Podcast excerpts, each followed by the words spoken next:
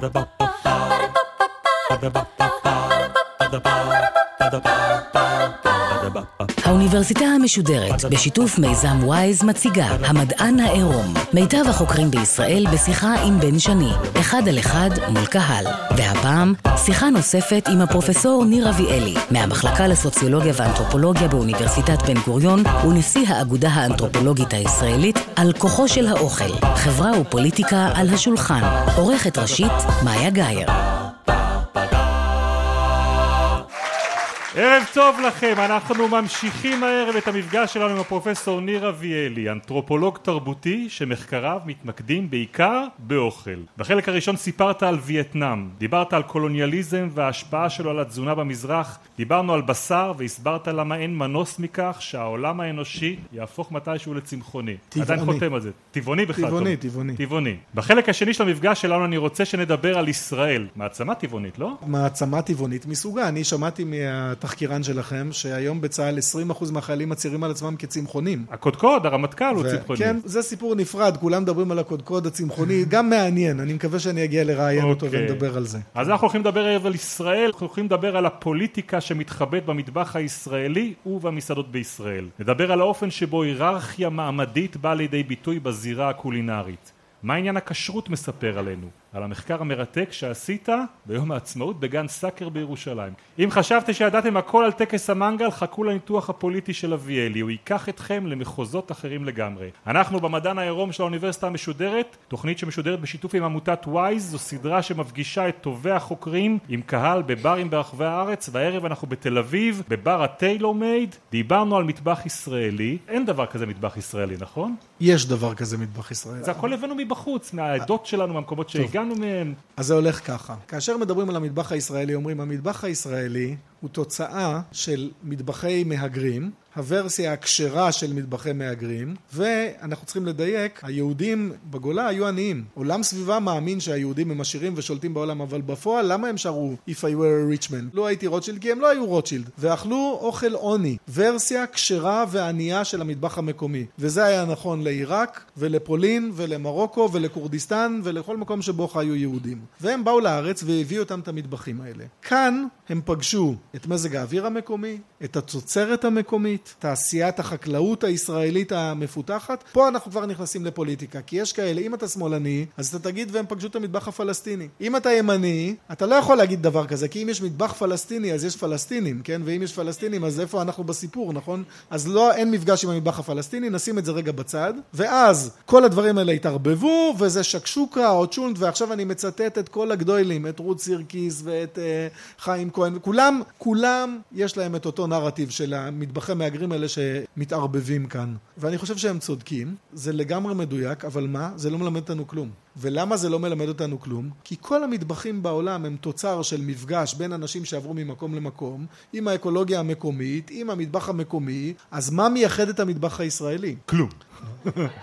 אני רוצה להציע שמה שמאפיין את המטבח הישראלי זה גדול, מנות גדולות, זולות ואיכות לא כל כך משנה לנו האיכות. סיפרת לנו בחלק הראשון של המפגש מאיפה אתה מגיע להנחה הזאתי, אבל אולי תחזור על זה עכשיו, מאיפה אתה למד את זה? טוב, אז הדבר הזה עלה באמת בהתחלה כאשר ראיינתי שפים מאוד מאוד מרכזיים בישראל, שכולם היו עם תיאוריית השקשוקה של המטבח הישראלי, אבל תוך כדי שיחה עלה הנושא הזה של מה בעצם הישראלים רוצים, ואני רוצה לחזור על כמה סיפורים שסיפרו לי. למשל, סיפרה לי אישה שהייתה פעילה מאוד בזירה הקולינרית הישראלית, ובין היתר היא הקימה מסעדת פסטה מאוד ידועה, והיא ניסתה להסביר לי את ההצלחה שלה. היא אמרה לי, אתה מבין, באיטליה מגישים פסטה 80 עד 100 גרם למנה של פסטה, וזה בא אחרי האנטי פסטי ולפני המנה העיקרית. מה אנחנו עשינו? במקום לתת 100 גרם, נתנו 200, 220 גרם פסטה. ב-25-30 שקל, היא אומרת לי, ניר, אתה יודע כמה עלה שק פסטה אז? 50 שקל. אז מה הייתה הבעיה לתת את המנות האלה? התור היה מהרחוב שלנו ועד הקצה של אה, אלנבי. הבעיה, היא אומרת לי, הייתה שלא היו צלחות מספיק גדולות. סיפור אחד. סיפור שני, עוד מסעדן מאוד מאוד מוכר, סיפר לי איך הוא מחליט להקים בפעם הראשונה בישראל סלד בר. אבל הוא אמר, לא ידענו איך מתמחרים סלד בר, קראנו בספרות, ומסתבר שעושים את זה ככה, אתה עושה איזה ממוצע של המרכיבים בסלד בר, ואז אתה מכפיל את זה בכמות המשוערת של כמה אנשים ייקחו. ובספרות היה כתוב שאנשים בארצות הברית, שממנה הם הביאו את הרעיון, לוקחים בסלד בר 750 גרם. ואז הם אמרו, טוב, אז נתמחר לפי זה, אבל ליתר ביטחון נשים אה, משקל ליד הקופה, נבדוק את עצמנו בשבוע הראשון. שמו אה, משקל, שקלו את הצלחות בשבוע הראשון, הממוצע לסועד ישראלי, קילו 250. עכשיו, תבינו, מ-750 גרם לקילו 250, זה 75 אחוז יותר מהממוצע העולמי. לכן הם החליטו לבטל את זה. אתם יודעים שמק רויאל של מקדונלד בישראל הוא הכי גדול בעולם. הוא ב-25 אחוז יותר גדול מבכל מקום אחר בעולם. אנחנו מגדילים כל הזמן, אני אתן לכם עוד דוגמה. מה שנקרא ארוחת בוקר ישראלית. אז אני התחלתי לקרוא על זה, אני רוצה לקרוא לכם ציטוט מתוך הספר. זה היה ראיון בעיתון עם כן. דוד פטל שהוא היה המנכ"ל של רשת פטל והוא מתאר, אני תרגמתי את זה לאנגלית, אני מתרגם חזרה לעברית. אורחים במלון מלא שיש בו 300 חדרים, זאת אומרת 600 אורחים, מחסלים, ככה הוא אומר ברעיון, מחסלים 700 עד 800 קרואסונים, 500 לחמניות, 40 כיכרות לחם ועוד כמה קילוגרמים טובים של קורנפלקס. זה מטורף, כן? אי אפשר לאכול כל כך הרבה, אבל אם אנחנו נלך למלון ויגישו שם, אתם מכירים את החוויה של ללכת למלון באירופה לקבל ארוחת בוקר קונטיננטלית? שני טוסטים עם ריבה וחמאה? אין דבר יותר משפיל מזה לישראל הגיע, נכון? שוק טעם העיר, אני עוקב אחריו מאז שהוא אה, התחיל לפעול ברחוב הארבעה, לא רחוק מפה, ליד סינמטק תל אביב. הרעיון היה לאפשר לאנשים שידם בדרך כלל אינה משגת לאכול במסעדות יוקרה בתל אביב, לאכול רבע מנה ברבע מחיר, מהמנות היוקרתיות של המסעדות הטובות בתל אביב. תוך עשרים שנה זה הפך להיות, שימו לב, בפרסום של זה, לאירוע האוכל השני בגודלו בעולם, ככה מפרסמים את זה. אני לא יודע אם זה נכון, אבל ככה מפרסמים את זה. ומה מגישים בשוק טעם העיר? אתם יכולים לחזור אחריי בקול רם, נכון? מנות גדולות וזולות, ואיכות זה לא כל כך משנה. אנחנו יכולים להמשיך ולגעת בכל מופע של אוכל בחברה הישראלית ולראות את זה. אבל אנחנו מחזיקים אותך פה כאנתרופולוג, לא כדי שתאר לנו את מה שאנחנו רואים כולנו במלון באילת שאנחנו יורדים אליו בארוחת הבוקר, אלא שתסביר לנו מה פוליטי בסיפור הזה שאנחנו רוצים את המנה שלנו גדולה. אוקיי, אז זה הולך ככה. קולגה שלי, מיכאל פייגה, זיכרונו לברכה, שנהרג בפיגוע לפני שנתיים במסעדה בשרונה, כתב לפני 15 שנה עם קולגה אחר, לואיס רוניגר, הם כתבו מאמר שלדעתי הוא המאמר הכי טוב שנכתב בדור האחרון על החברה הישראלית, אבל הם נתנו לו שם לא טוב. למאמר הם קראו The Friar Culture in Israel, כן? תרבות הפרייר בישראל. ולמה השם לא טוב? כי השם הנכון היה צריך להיות תרבות הלא פרייר בישראל. הם טוענים שם את הטענה הבאה, אני מסכים איתם, אני חושב שאם יבקשו ממני להגיד, אוקיי, תגיד לנו על רגל אחת, מה זה להיות ישראלי? התשובה שלי תהיה, אני לא פראייר של אף אחד. ואז רוניגר ופייגי אומרים בואו נברר רגע את העניין הזה עם הלא פראייר. והם מראים איך בעצם פראייריות זה דבר אמביוולנטי בישראל. זאת אומרת זה נכון שכולנו לא רוצים להיות פראיירים אבל יש סיטואציות שבהם דווקא אנחנו רוצים וגאים להיות פראיירים. אתם זוכרים את מעל הפראיירים? הפגנות של מילואימניקים נגד חוק טל בסיבוב הקודם שלו, ומה הם אמרו? אנחנו גאים לעשות מילואים, אנחנו גאים להיות פראיירים, כן? אז אפשר לתת לזה הסבר סוציולוגי פשטני. פעם היינו חברה אידיאולוגית, מגויסת, מגובשת, הקולקטיב היה מעל הפרט, ואז לאט לאט יש תהליכים טבעיים שבהם הכריזמה נשחקת, הליכוד החברתי נשחק, האידיאולוגיה מתרופפת, ועברנו מאידיאולוגיה קולקטיבית לאידיאולוגיה אינדיבידואליסטית, ואז אף אחד לא רוצה, כולם אומרים אני לא פראייר. לא הסבר טוב. ולמה זה לא הסבר טוב? כי, אומרים רוניגר ופייגה, בעצם החיים בישראל הם חיים שמבוססים על דרישות מטורפות של המדינה מאיתנו. אנחנו משלמים מיסים מאוד מאוד גבוהים, מקבלים שירותים, אה, לא כל כך טובים, בוודאי לא ביחס למיסים שאנחנו משלמים. אנחנו משרתים בצבא. המצב פה הוא במקרה הטוב לא משהו, נכון? כל הזמן המצב ככה, כן? החיים פה בישראל הם חיים קשים. המדינה תובעת מאיתנו תביעות מאוד מאוד מאוד גבוהות, ובעצם אנחנו במצב כרוני פראיירים של המדינה. זה מה שאומרים פייגה ורוניגר, לא ניר אביאלי, כן? תמיד אנחנו פראיירים של המדינה, אבל אי אפשר להיות פראייר כל הזמן, חייב להיות איזה שסתום ביטחון. ולכן, ברמה היומיומית, ברמה שבין אדם לחברו, אנחנו מתקנים את הפראייריות העמוקה מול המדינה על ידי זה שאנחנו לא פראיירים באינטראקציה בינינו. עכשיו כל אחד מכם שידמיין את עצמו, הולך למוסך. זוכרים? מה קורה כשאתם הולכים למוסך? הלא ידעתם בדיוק מה יהיה, נכון? המוסכניק, מה הוא הולך לעשות? הוא הולך לדפוק אתכם, נכון? אבל גם המוסכניק הוא רואה אתכם והוא אומר אני יודע מה הולך לקרות. אני אגיד להם כמה זה עולה, הם יגידו בסדר תתקן, וכשיגיע זמן התשלום הם יתחילו להתמקח איתי, נכון? תחשבו על כל אינטראקציה שיש לנו מהסוג הזה ותראו איך כולנו כל הזמן עסוקים בשאלה הזאתי. ועכשיו נלך לעולם המסעדות. מה קורה כשהולכים למסעדה בישראל? הלקוח, מה הדבר הכי חשוב לו? לא לצאת פראייר. איך הוא לא יצא פראייר? שייתנו לו הרבה.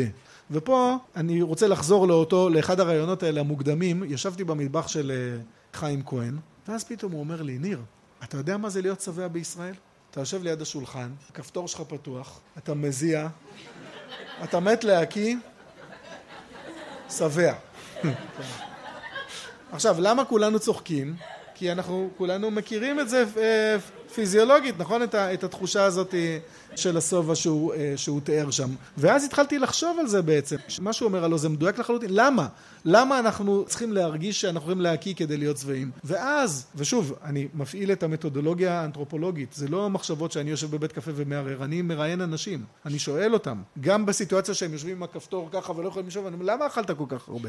ואז מתחילים ההסברים. וההסברים הם כמובן הגלות, והעוני, והחוויות של הרעב, וכמובן, זה בהכרח יגיע גם לשואה, ויש ליין מקביל, והוא הליין שאצל היהודים שהגיעו מארצות מוסלמיות הייתה גם התחרות עם האירוח של השכנים כי, כי האירוח הערבי הוא אירוח שבו יש תחרות, נכון? אתה מתחרה עם האורח מי ישבור את מי. לזה קוראים באנתרופולוגיה פוטלט, שאתה נותן לו דברים שהוא לא צריך והוא חייב להכניס אותם לגוף ואז הוא עושה גרפס, אומר שהוא נכנע, כן די, אני לא יכול, ניצחת. עכשיו הדברים האלה ביחד יוצרים את המצב הזה של האכילה עד להתפקעות. עכשיו אנחנו חוזרים לסיפור הלא פראייר.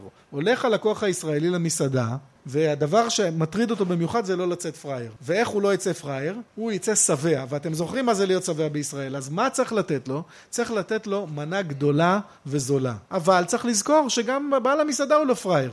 אז מה הוא עושה כדי לא לצאת פראייר? הוא נותן לו אינגרידיאנס אה, ככה ככה. סיפר לי אה, מישהו שהוא הגיש איזה מנה מאוד מתוחכמת עם לוקוס במאה שקל וקבב לוקוס הוא נתן לי גם לטעום, זה היתרון בלהיות אנתרופולוג של אוכל. באמת זה היה מאוד מוצלח, הוא אומר לא הלך, לא הלך, לא הלך, עד שיום אחד אמרתי וואלה, נשים את זה על ערימה של קוסקוס. מאותו רגע, והוא אומר לי ערימה של שני שקל, הוספתי לתמחור של המנה, מאותו רגע המנה הזאתי להיט במסעדה שלי, רצה הכי חזק מכל המנות האחרות. למה?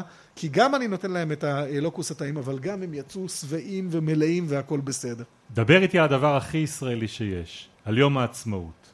טוב, יום העצמאות גם מקרה קשה. כשאני הייתי ילד עשו ביום העצמאות כל מיני דברים. יש פה מספיק אנשים בקהל שגם זוכרים תקופה שבה היו כל מיני דברים ביום העצמאות. אני אזכיר לכם, היה מצעד צה"ל, היה חידון התנ"ך, היו במות, היו הרקדות, היו כל מיני דברים. אבל היום, כשחושבים על יום העצמאות, הדבר היחיד שחושבים עליו זה המנגל. ומנגל הפך להיות לא רק לדבר המרכזי שעושים ביום העצמאות, אלא גם הדבר היחיד. ואז אני כאנתרופולוג של אוכל אומר, אם זה הדבר שעושים ביום העצמאות, אז בטח יש איזו משמעות מיוחדת לחתיכות האלה של הבשר, שאומרות משהו על אה, ישראליות. ואז חשבתי איפה לעשות אה, מחקר אתנוגרפי, והחלטתי לעשות אותו בגן סאקר. ובמשך עשר שנים, מדי שנה, בערב יום העצמאות וביום העצמאות, הלכתי לגן סאקר, הסתובבתי, דיברתי, צילמתי, אכלתי. למה גן סאקר? גן סאקר זה לא אירוע מייצג. למעשה, באחת השיחות שהייתה לי שם, מישהו אמר לי, למה באתי לגן סאקר? אמרתי לו, למה אתה מתכוון? הוא אומר, זה לא מייצג. למה? אז הוא אמר לי, מפני שכולם פה מזרחים, מסורתיים, מעמד סוציו-אקונומי נמוך. עכשיו, קודם כל, זה נכון רק חלקית, ולראיה, ואמרתי לו, כן, ומה איתך? הוא אומר לי, אני מזרחי, מסורתי, ועושה דוקטורט בכלכלה. אז, כן, אז כבר לא עבד כל כך טוב הסיפור הזה של מעמד סוציו-אקונומי נמוך, אבל בסדר. גן סאקר זה אירוע איקוני, זה אירוע בולט ציבורית, ולכן מה שאני אומר על גן סאקר, אני לוקח אחריות רק על גן סאקר. לא לוקח אחריות על אירועי מנגל אחרים שהייתם, לא מה שאתם עושים, כן? אתם, ברור לי שאתם שונים לחלוטין. בגן סאקר קורים שני דברים. יש את העניין של הבשר שאוכלים אותו, ויש את עניין ניהול המרחב, ואני אתייחס לשני העניינים האלה. קודם כל לגבי הבשר. בגן סאקר יש פרטיטורה, כן? זה קונצרט אה, עם סדר קבוע של המוזיקה, נכון? מה שמים ראשון על המנגל? נקניקיות. נקניקיות, כנפיים, המבורגרים וקבבים מתועשים, שיפודי פרגיות, ואז אולי סטייקים ואולי אולי צלעות כבש. נכון? מכירים את הסידור הזה. ואז אני שואל את עצמי ואת האנשים שעושים את זה למה? ומי עושה מנגל? גברים? גברים. הגברים עומדים שם ליד האש, מנפנפים, מזיעים. אמרו לי, תראה, הילדים והנשים, הם לא יכולים לחכות. צריך לתת להם משהו מהר ש... שיהיה מוכן. הוא אומר לי, הם לא יכולים לחכות. ואוכל נקניקייה. זאת אומרת, יושב שם ומסביר לי איך הוא נותן פריבילגיה להם, ובו בזמן, הוא כל הזמן תוקע בעצמו. עכשיו, תחשבו איפה אנחנו עומדים. יום העצמאות, אתמול היה יום הזיכרון. אתמול זכרנו בצער את הגברים הצעירים שוויתרו על החיים שלהם כדי לאפשר לבני המשפחות שלהם לחיות חיים נורמליים. מה עושים ביום העצמאות בגן סאקר? מחזירים את הסדר הפטריארכלי התקין על כנו. מי באמת צריך בשר איכותי? אם בכלל צריך בשר, אני רוצה... אבל נניח, מי צריך באמת הבשר? ילדים ונשים צעירות. מי אוכל את הבשר האיכותי? הגברים. זאת אומרת, הגברים שיום קודם, כן, אנחנו נזכרנו איך הם נהרגו בשדה הקרב והקריבו את עצמם, ביום העצמאות עושים סדר. נותנים לנשים ולילדים שלהם לאכול זבל, ואוכלים בעצמם את הבשר אה, האיכותי. עכשיו, לזכותם ייאמר שהם גם אוכלים את הזבל. זאת אומרת, זה לא נכון שהם הם לא עושים ה, לא עושים את ההבחנה הזאת. יש שם... ניכנס קצת לעניינים אה, סימבוליים. לפני שהתחלתי את המחקר הזה, קראתי קצת. מי עושה מנגל ביום העצמאות? ביום העצמאות ברביקיו עושים בארצות הברית, בארצות דרום אמריקה, ארגנטינה, ברזיל, אורוגוואי, פרגוואי, אוסטרליה, ניו זילנד ודרום אפריקה. מה משותף לכל הארצות האלה? כל הארצות האלה הן בעצם ארצות קולוניאליות לבנות שבהם גברים לבנים באמצעות בקר השתלטו על המרחב וגירשו את ה natives. זה האתוס, האתוס של הקאובוי, של הגאוצ'ו, של הגבר עם הרובה עם אלף פרות או עם חמשת אלפים כבשים שהולך למרחב הזה שהוא מרחב די ריק ואז הוא מגדר אותו, כן? הוא תופס לעצמו טריטוריה, מגדר אותה, אומר זה שלי ומי שעכשיו ייגע בשטח שלי אני אהרוג אותו ואז לכאורה הייתי יכול לעצור פה ולהגיד הנה גברים, טריטוריה, התיישבות, יש לנו את כל, אה, את כל הסיפור, רק מה הבעיה? אצלנו לא היה גבר יחיד עם אלף פרות, מקסימום היה עוד דונם ועוד עז נכון? ואז אומר המחקר על ארצות הברית ועל אוסטרליה ועל ארגנטינה, ביום העצמאות עושים מחווה לכיבוש הארץ. זאת אומרת שהגברים האמריקאים יוצאים לחצר האחורית שלהם ועושים ברביקיו, בעצם הרפרנס שלהם, הרפרור, הוא לאותם גברים שכבשו את המרחב האמריקאי. המודל הוא תמיד מודל של גבר שאוכל בשר בקר. למה? למה לאכול סטייק זה המופע האולטימטיבי של גבריות? כי כשאנחנו מדברים על בשר וכוח, אנחנו אומרים, תאכל בשר בקר, תהיה חזק כמו שור, נכון? אתה תספוג, ובאמת, התיאוריה האנתרופולוגית מדברת כל הזמן על זה שהאכילה של בעלי חיים מאפשרת לך לספוג את הכוח שלהם. אם תרשה לי לחזור רגע לווייטנאם, בווייטנאם יש מסעדות שמתמחות בבשר תיש, לא עז, תיש. ואוכלים את הבשר של התיש צלוי, וניגש אליך מלצר ואומר לך יין אדום ויין לבן. זה לא יין אדום ולא יין לבן, זה אלכוהול אורז. לתוך האדום שפכו בעצם את הדם של התיש אחרי ששחטו אותו, לתוך הלבן שמו את האשכים של התיש, וכשאני שואל אותם למה? למה בשר תיש? וזה מסעדות של גברים בלבד. הם אומרים לי, תגיד, אתה ראית פעם תיש? תיש, הם אומרים לי, יש זכר אחד, חמישים נקבות או מאה נקבות, ולא רק שמותר לו לקיים יחסי מין עם כולם, הוא יכול, זה לא רק שמותר לו, הוא גם פיזית מסוגל לקיים יחסי מין עם כל העדר. אז מה אני עושה בתור גבר וייטנאמי שרוצה להיות כמו תאיש? אני אוכל את הבשר של תאיש כדי לספוג לתוכי את העוצמות, במקרה הזה, כן, את הליבידו התיישי. אני רוצה לחזור לסימבוליות. אם כשאוכלים סטייק אתה נהיה חזק כמו שור, מה קורה כשאתה אוכל פרגיות? תשובה קצרה, ועכשיו נלך למרחב. הדבר השני שקורה בגן סאקר זה העניין של לתפוס מקום. הדבר שבעיניי היה הבולט ביותר היה העניין של איך אתה תופס מקום בתוך אה, גן סאקר. גן סאקר זה מדשאה גדולה, יש מעט מאוד צל, יש רק שלוש ברזיות מים. ואנשים שם מתחרים על המקום בצורה פרועה, באים לשם בערב הקודם, בחמש בבוקר, תוקעים בזנתים, מסמנים עם חוטים, תולים דגלים, בונים אוהלים, מביאים ציוד, ואז כמו שאחד האנשים שראיינתי אמר לי, הם כולם אומרים שהם באים פה כדי להיות ביחד, כן, אבל כל אחד מיד תוחם לעצמו חתיכה, אומר זה שלי, ואם מישהו ייגע בזה אני אהרוג אותו. ואני מסתכל על הדבר הזה ואומר, וואלה, אני יודע מה אני רואה, אבל לא יורד לי האסימון. ופתאום הבנתי, האתוס שלנו הוא באמת לא אתוס של גבר אחד רוכב על סוס עם אלף פרות, האתוס שלנו זה חומה ומגדל. לבוא בשקט בלילה, עם קרטונים, טיק טיק טיק טיק מהר להקים מקום ולהגיד זה עכשיו שלי ואני פה לא זז עד מוות. ובעצם בגן סאקר במובן מסוים זה מה שהם עושים. עכשיו אתם יודעים חומה ומגדל הלוא זו הייתה תקופה היסטורית מאוד קצרה אבל הרעיון הזה של לבוא בלילה ולתפוס מקום התחיל בדגניה ועד היום זה מה שעושים נוער הגבעות. ואת זה גם ראיתי בגן סאקר.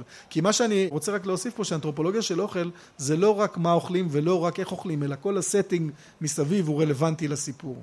אני רוצה שנחזור רגע אחורה, על המקום שממנו כולנו מגיעים, ולדבר אולי הכי ותיק שמשפיע על המטבח שלנו, וזה הכשרות. אז גם שם אנחנו מכירים את הסיפורים שהכשרות מקורה בניסיון לשמור עלינו מבחינה גופנית, שלא נאכל דברים לא בריאים. אתה טוען שזה בכלל גם כן עניין של פוליטיקה. של פוליטיקה ושל מבנה חברתי. בואו נאמר רגע משהו על, אה, על בריאות, שזה טיעון שחוזר על עצמו. עכשיו תדמיינו לכם שהסתבר במחקר תזונתי רציני שהתפרסם בסייאנס, שהדבר הכי בריא לאכול אותו זה בייקון עם אה, גבינה צהובה, בתוך לחם לבן. מה זה אומר? שאלוהים טעה? הטענות האלה הן טענות שהופכות את אלוהים לדיאטנית במכבי. אני לא, אני לא, לא מזלזל בדיאטנית במכבי חלילה, אבל זה, זה לא רציני. יש הסברים יותר רציניים לעניין הזה של כשרות, ואני קודם רוצה לומר משהו על זירת המסעדות בישראל, ואז נחזור לזה. ברעיונות שלי עם אה, אנשים שמפעילים מסעדות הסתבר שההחלטה על כשרות או לא כשרות בישראל היא ההחלטה הקרדינלית ביותר בהקמת מסעדה. זה יותר חשוב אם אתה כשר או לא כשר מאשר אם אתה רוצה שהמסעדה שלך תהיה סינית או שאתה פותח פלאפל. עד כדי כך. כשרות היא קריטית במדינה הזאת. ואני רוצה להציע פרשנות משלי לכשרות, קבלו או לא תקבלו, it's up to you. אני חושב שמה שהכשרות עושה היא אמצעי מאוד מאוד מתוחכם שמבטיח להפריד בין יהודים למי שאינם יהודים. זה מנגנון מאוד מתוחכם ומאוד יעיל שמונע קרבה ומעורבות והכי חשוב מונע נישואין. תחשבו על הסיטואציה הזאת. מישהו מכם מזמין אותי אליו הביתה ואז שהוא מגיש לי כוס מים או קפה או רוצה להזמין אותי לארוחה אני אומר לו לא לא לא לא כשר. מה אמרתי לו? אמרתי לו הבית שלך הוא לא מספיק טהור, נקי, מסודר בשבילי, כן? אין דחייה חברתית יותר, companion, companionship זה בא מקומפן, כן? לחלוק לחם. זה המקור של המילה הזאת. אם לחלוק לחם זה המקום החזק ביותר של קרבה, מה שהכשרות עושה זה לשים סייגים וגבולות. ואני חושב שהרעיון העמוק מאחורי הכשרות שחוזר על עצמו שוב ושוב בטקסטים היהודים זה הרצון הזה לא להתבולל, לא להתחתן עם הגויים, לשמור עד כמה שאפשר אה, מרחק מהם. מה שקורה היום בישראל באופן אבסורדי שהכשרות היא לא רק אמצעי שמפריד בין יהודים למי שאינם יהודים אלא הפך להיות היום מנגנון מפריד בין יהודים כן, ובצורה מאוד מאוד חריפה, אנחנו לא יכולים לאכול אצל חצי מהשכנים שלנו, או הם לא יכולים לאכול אצלנו. אבל אצל שכנים קצת יותר רחוקים שלנו יש גם כשרות, יש כשרות מוסלמית, יש אה, דיני כשרות גם אצלם, מה כן. מבדיל אותם משלנו? האסלאם והנצרות הן דתות מיסיונריות. הן רוצות שאנשים יצטרפו אליהם, ולכן הן לא מפעילות כאלה מנגנונים של הפרדה. היהדות היא בדיוק הפוך מזה, כן? היהדות היא דת אקסקלוסיבית, לא רוצה שיצטרפו אליה, קשים גרים לישראל כספחת, והנה אנחנו רואים מנגנון שדוחף ומרחיק אנשים החוצה. סיפרת על הזירות שאתה חוקר אותן בישראל, הזכרת פה את שוק טעם העיר, את המסעדות, דיברת על גן סאקר, עוד מקום שחקרת אותו חדר האוכל של הקיבוצים. מה מגלים שרואים מעבר על המקום הזה? אתם יודעים, חדר האוכל הוא הלב של הקיבוץ. כל מי שהיה בקיבוץ הוא יודע שפיזית חדר האוכל נמצא בדיוק באמצע, הקיבוץ בנוי קונצנטרי, יש חצי של מגורים, חצי של עבודה, חדר האוכל באמצע. כל המוסדות החשובים, המזכירות, הדואר, הסדרן רכב, כולם נמצאים או בבניין עצמו או אה, בסמוך אליו. וכשאני התחלתי לעשות את המחקר הזה, הסתבר לי מהר מאוד שהלב של הקיבוץ זה גם המקום הכי בעייתי בו. וחדר האוכל בקיבוץ הוא תמיד עומד במוקד של ביקורת ושל שינויים. למשל, ראיינתי אה, חברי קיבוץ ותיקים על ההיסטוריה והם סיפרו לי על עצמם, חלק מהם סיפרו על אבא שלהם, על האירוע הנוראי שבו החליטו לאשר לחברים קומקום בחדר. אתם יודעים שהייתה תקופה שמים חמים ותה היו רק בחדר האוכל. קומקום בחדר? סוף הקיבוץ, כל חבר ילך לחדר, ישתה לבד תה ועוד יאכל ביסקוויטים, כן? הרעיון הקיבוצי הבין בשלב מאוד מאוד מוקדם שהמתחרה העיקרי שלו זה המשפחה. ואז איפה המקום שבו הכי קל לפגוע במשפחה?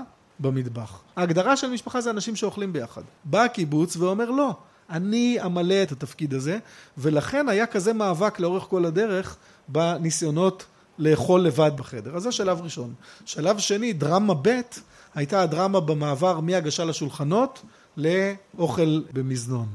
גם זה לכאורה, כולה מה הסיפור, במקום שאנשים ישבו ויגישו להם, הם יקומו וילכו לבד. ופה אנחנו חוזרים לווייטנאם, אני הייתי במקרה באירוע הראשון בעיר שאני עשיתי במחקר, שבחתונה במקום להגיש את האוכל לשולחנות, הגישו בבופה. והייתה קטסטרופה, מכיוון שהם לא ידעו איך עושים בופה, הם כנראה ראו את זה בטלוויזיה או ראו את זה באיזה בית מלון והחליטו, הם אמרו לי מראש, זה חברים, אנחנו הולכים להגיש בופה כמו בסייגון, והם שמו שולחן של ארבע מטר, היו 200 אורחים, שמו את כל האוכל על השולחן הזה, צלחות במקום אחד, מזלגות במקום אחר, ו-200 איש ניסו לגשת לשולחן. עכשיו אני הסתכלתי על זה כמו שאתה רואה אה, תאונה בהילוך איטי, זאת אומרת היה ברור לי שהולך להיות פה אסון ואם זה היה בישראל, אנחנו יודעים מה היה קורה עם 200 איש היו מנסים להגיע לשולחן, כי 200 לא פראיירים, אה, מנסים להגיע לשולחן כדי לאכול, אבל זה היה וייטנאם. ובווייטנאם הם התנהגו כמו וייטנאמים, הם הבינו שיש תקלה, הם קפאו, העלו את החיוך הזה של המבוכה, ולאט לאט זזו אחורה.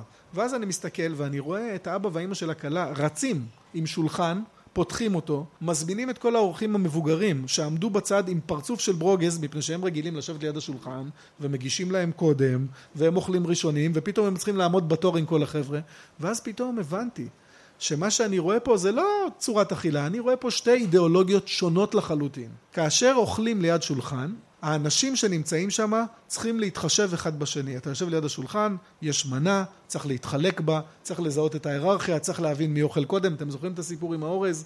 צריך להתחשב אחד בשני. במזנון זה סיפור אחר לחלוטין. אתה לא מתחשב באף אחד, אתה סופר רק את עצמך, נכון? והערכים שפתאום פועלים פה זה אינדיבידואליזם, מוטיבציה, הנאה אישית, יוזמה, זה עולמות ערכיים שונים לחלוטין, כן? לכאורה סתם שטות. בפועל, למה רצו להתאבד על זה בקיבוץ? כי הבינו מה בדיוק הולך לעשות השינוי הזה, המעבר הזה מהגשה לשולחן להגשה בבופה. אני רק רוצה להגיד עוד מילה על הקיבוץ. אתם יודעים, היום נהוג לומר, הקיבוץ כבר מת, הקיבוץ זה, הקיבוץ זה. אני, המחקר שלי הראה דווקא ההפך, הקיבוץ חי, בועט, waiting list אדירים, הם משתנים כל הזמן. בניגוד לניתוח הפשטני הזה שאומר מחברה קולקטיביסטית לחברה אינדיבידואליסטית, אני רואה משהו אחר לגמרי. מחברה קולקטיבית לחברה שבה המשפחה היא מה שחשוב. תבואו היום לקיבוץ ביום שישי בערב ותראו איך מסודר חדר האוכל, לפי חמולות. זאת אומרת, יש חזרה בעצם להסדרים חברתיים קודמים, כן, של משפחה, של משפחה מורחבת שהקיבוץ ניסה להעלים אותם ולחסל אותם. אז זה דבר אחד שקורה. עוד דבר שנורא מעניין שקורה, הקיבוץ הלא, כמו כל האתוס הציוני, הוא יצא נגד האתניות. הלא כולנו בעצם ישראלים יהודים, אשכנזים, מזרחים, טה טה טה טה טה טה. לכן המציאו את מודל כור ההיתוך. מה זה כור ההיתוך? לקחת אנשים מכל העולם, לחמם אותם טוב טוב טוב, להתיך אותם, ומה יצא? אשכנזי. נכון? זה, זה המודל של כור ההיתוך. ואז אתם באים היום לקיבוץ ורואים יש כל מיני מנות, ויש מנה דג מזרחי. אני מזמין את הדג המזרחי הזה, תואם אותו, אני אומר לה, בסדר, זה אדום, אבל זה לא חריף. אז היא מסתכלת עליי ואומרת לי, זה בכל זאת קיבוץ פה, כן? שוב, אנחנו יכולים לראות דרך מה שקורה בחדר האוכל, כל המתחים של הקיבוץ צפים. קיבוצים מופרטים. בקיבוצים מופרטים, אתם יודעים מי היום עושה את המשמרות של מכונת כלים ובמיוחד של סוף השבוע? העניים החדשים בקיבוץ. כי על יום שישי מקבלים אה, משכורת אה, כפולה במכונת כלים, ואם קודם כל הגאווה של הקיבוץ הייתה, ואני זוכר את זה מעצמי, כן, שהבן גרעין עומד עם המנהל של מפעל נטפים וביחד מסדרים את הכלים כי קיבוץ הוא שוויוני, היום בחדר האוכל של הקיבוץ, יום שישי בערב, עומדים העניים החדשים ומגישים לעשירים החדשים. אבל דיברת על זה שהתפריט בקיבוץ הפך להיות אשכנזי לחלוטין, בעוד שאני מניח שאם ננסה למצוא מה הטעם על הקולקטיבי של הציבור בישראל למסעדות אשכנזיות, שמישהו גם קרא להם פעם מסעדות יהודיות, הולכים הרבה פחות מאשר למסעדות מזרחיות. נכון. עד לפני עשר שנים, גם במדורי האוכל, היה דבר שקראו לו אוכל יהודי. אוכל יהודי זה אוכל של מזרח אירופה. עכשיו, ברגע שאתה קורא לאוכל של מזרח אירופה אוכל יהודי, מה בעצם אתה אומר? שכל שאר האוכל הוא לא יהודי, נכון? עכשיו, אנשים פיתחו לעניין הזה מודעות, ולכן אה, העיר תל אביב היה הראשון שהפך את זה לאוכל מזרח אירופי, ירושלים הכל קורא לו עשר שנים אחר כך, אז עשר שנים אחר כך הם גם החליפו את זה למזרח אירופי, והיום בעצם בישראל, חוץ מב enclaves חרדים, אין יותר כמעט מסעדות אשכנזיות. האוכל האשכנזי נעלם מהזירה הציבורית, אבל מה שנשאר זה המבנה של הארוחה. אם תלכו לכל חדר אוכל מוסדי בארץ, המבנה של הארוחה, כן? מנה ראשונה סלטים ומרק ומנה עיקרית שמורכבת מבשר ותוספת אחת פחמימה ותוספת אחת ירקות, זה המבנה הקלאסי של הארוחה האירופית לצורך העניין, ובוודאי לא דומה לאכילה הפלסטינית או לאכילה הצפון אפריקאית או הווייטנאמית לצורך העניין, זאת אומרת מה שנשאר זה המבנה והתכנים הם עוברים לאט לאט התאמה. פרופסור ניר אביאלי, לקראת סיום אנחנו נמצאים ואני רוצה לשאול אותך סבב מהיר של שאלות, התשובות עליהן צריכות להיות הפעם כן ולא. צריכות מילה או משפט קצר, אוקיי? בתוכניות בישול אתה צופה? כן. איזה? אה, לאחרונה הסתכלתי בבוא לאכול איתי. למה? מה אתה אוהב בזה? אני אמביוולנטי לגבי זה, זאת אומרת, זה לפעמים מדהים אותי, אבל זה... יש שם מימד של מציצנות מטורף. והעניין של מה הם בוחרים לאכול, זה כאילו שהם דמויות מתוך הספרים שלי. זאת אומרת, איך הם בוחרים מה להגיש, זה, זה עובד לי. אז בוא נלך אה, לאכול איתך. מה הדבר הכי טעים שאתה יודע לבשל? אני גר במושב אה, של כורדים ומרוקאים. יש לי שכן מרוקאי שיש לו יד מדהימה לרוטב אדום, אני משתפר בזה. אז עכשיו זה מה שאני אוהב לעשות. דג ברוטב אדום ליום שישי, אני חושב שאני משתפר והולך. נשמע טוב. יש מאכל שלא תסכים בשום פנים ואופן לאכול? קשה לי עם כלב, ואני לא, לא אוכל כלבים, אני עבדתי במדינה שאוכלים בכלבים, כתבתי על אכילת בשר כלבים, כי זה נושא מעניין, זאתי בדיוק הדוגמה הזאתי, למה אנחנו מייחסים אין סוף תכונות של רשעות. אני רק אומר בקצרה, אם תרשה לי, כן. יש לי פרק בספר על המיתוס של אכילת כלבים בקרב העובדים הזרים התאילנדים. למה מיתוס? כולנו יודעים שזה נכון, רק יש בעיה קטנה אחת, זה לא קורה. זה מיתוס. שלמה הוא נולד? נשים את זה כשאלה. למה שבלב ההתיישבות העובדת, שפתאום מביאה עובדים זרים שיעבדו במקום ההתיישבות העובדת, מה עושה ההאשמה הזאת באכילת אה, כלבים? מי שאוכל כלבים הוא לא באמת אנושי, ואם הוא לא באמת אנושי, אולי לא חייבים להתייחס אליו כמו שמתייחסים לבני אנוש. ואז אפשר לשלם מעט ולנצל ולתת תנאי מגורים לא טובים. אם היו נותנים לך אפשרות לקחת את המשפחה מהמושב שם בעוטף עזה לשנתיים מחקר באיזה מקום שאתם רוצים בעולם, לאן היית נוסע איתם? אני אענה פעמיים, בסדר? אני הייתי נוסע ליוון. זה, יוון דווקא. כן, זה גם לא פנטזיה, זה הולך לקרות. אוקיי, אז יוון ו? מה שפעם קראו לו גרוזיה והיום גיאורגיה. גם מקום מדהים, עם אוכל מדהים, עם אנשים מדהימים. פרופסור ניר אביאלי, תודה רבה רבה לך על המפגש הזה. תודה. תודה גם למי שסייעו בהכנת התוכנית הזאת, העורכת הראשית, מאיה גייר, על ההפקה והתחקיר נחום וולברג, את הביצוע הטכני עשו דניאל שבתאי ויאיר בסט, תודה לשותפים שלנו מעמותת וויז. כל תוכניות המדען העירום זמינות להאזנה באתר ובאפליקציית גל"צ ובשאר האפליקציות של הפודקאסטים אל תשכחו להמליץ לחברים שלכם. אני בן שני, עד המפגש הבא, לילה טוב.